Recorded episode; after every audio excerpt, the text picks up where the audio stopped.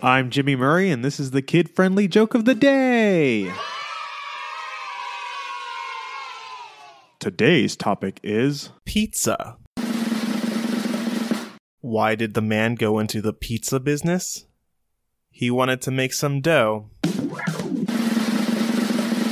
I promise you, not all jokes about pizza have to be cheesy.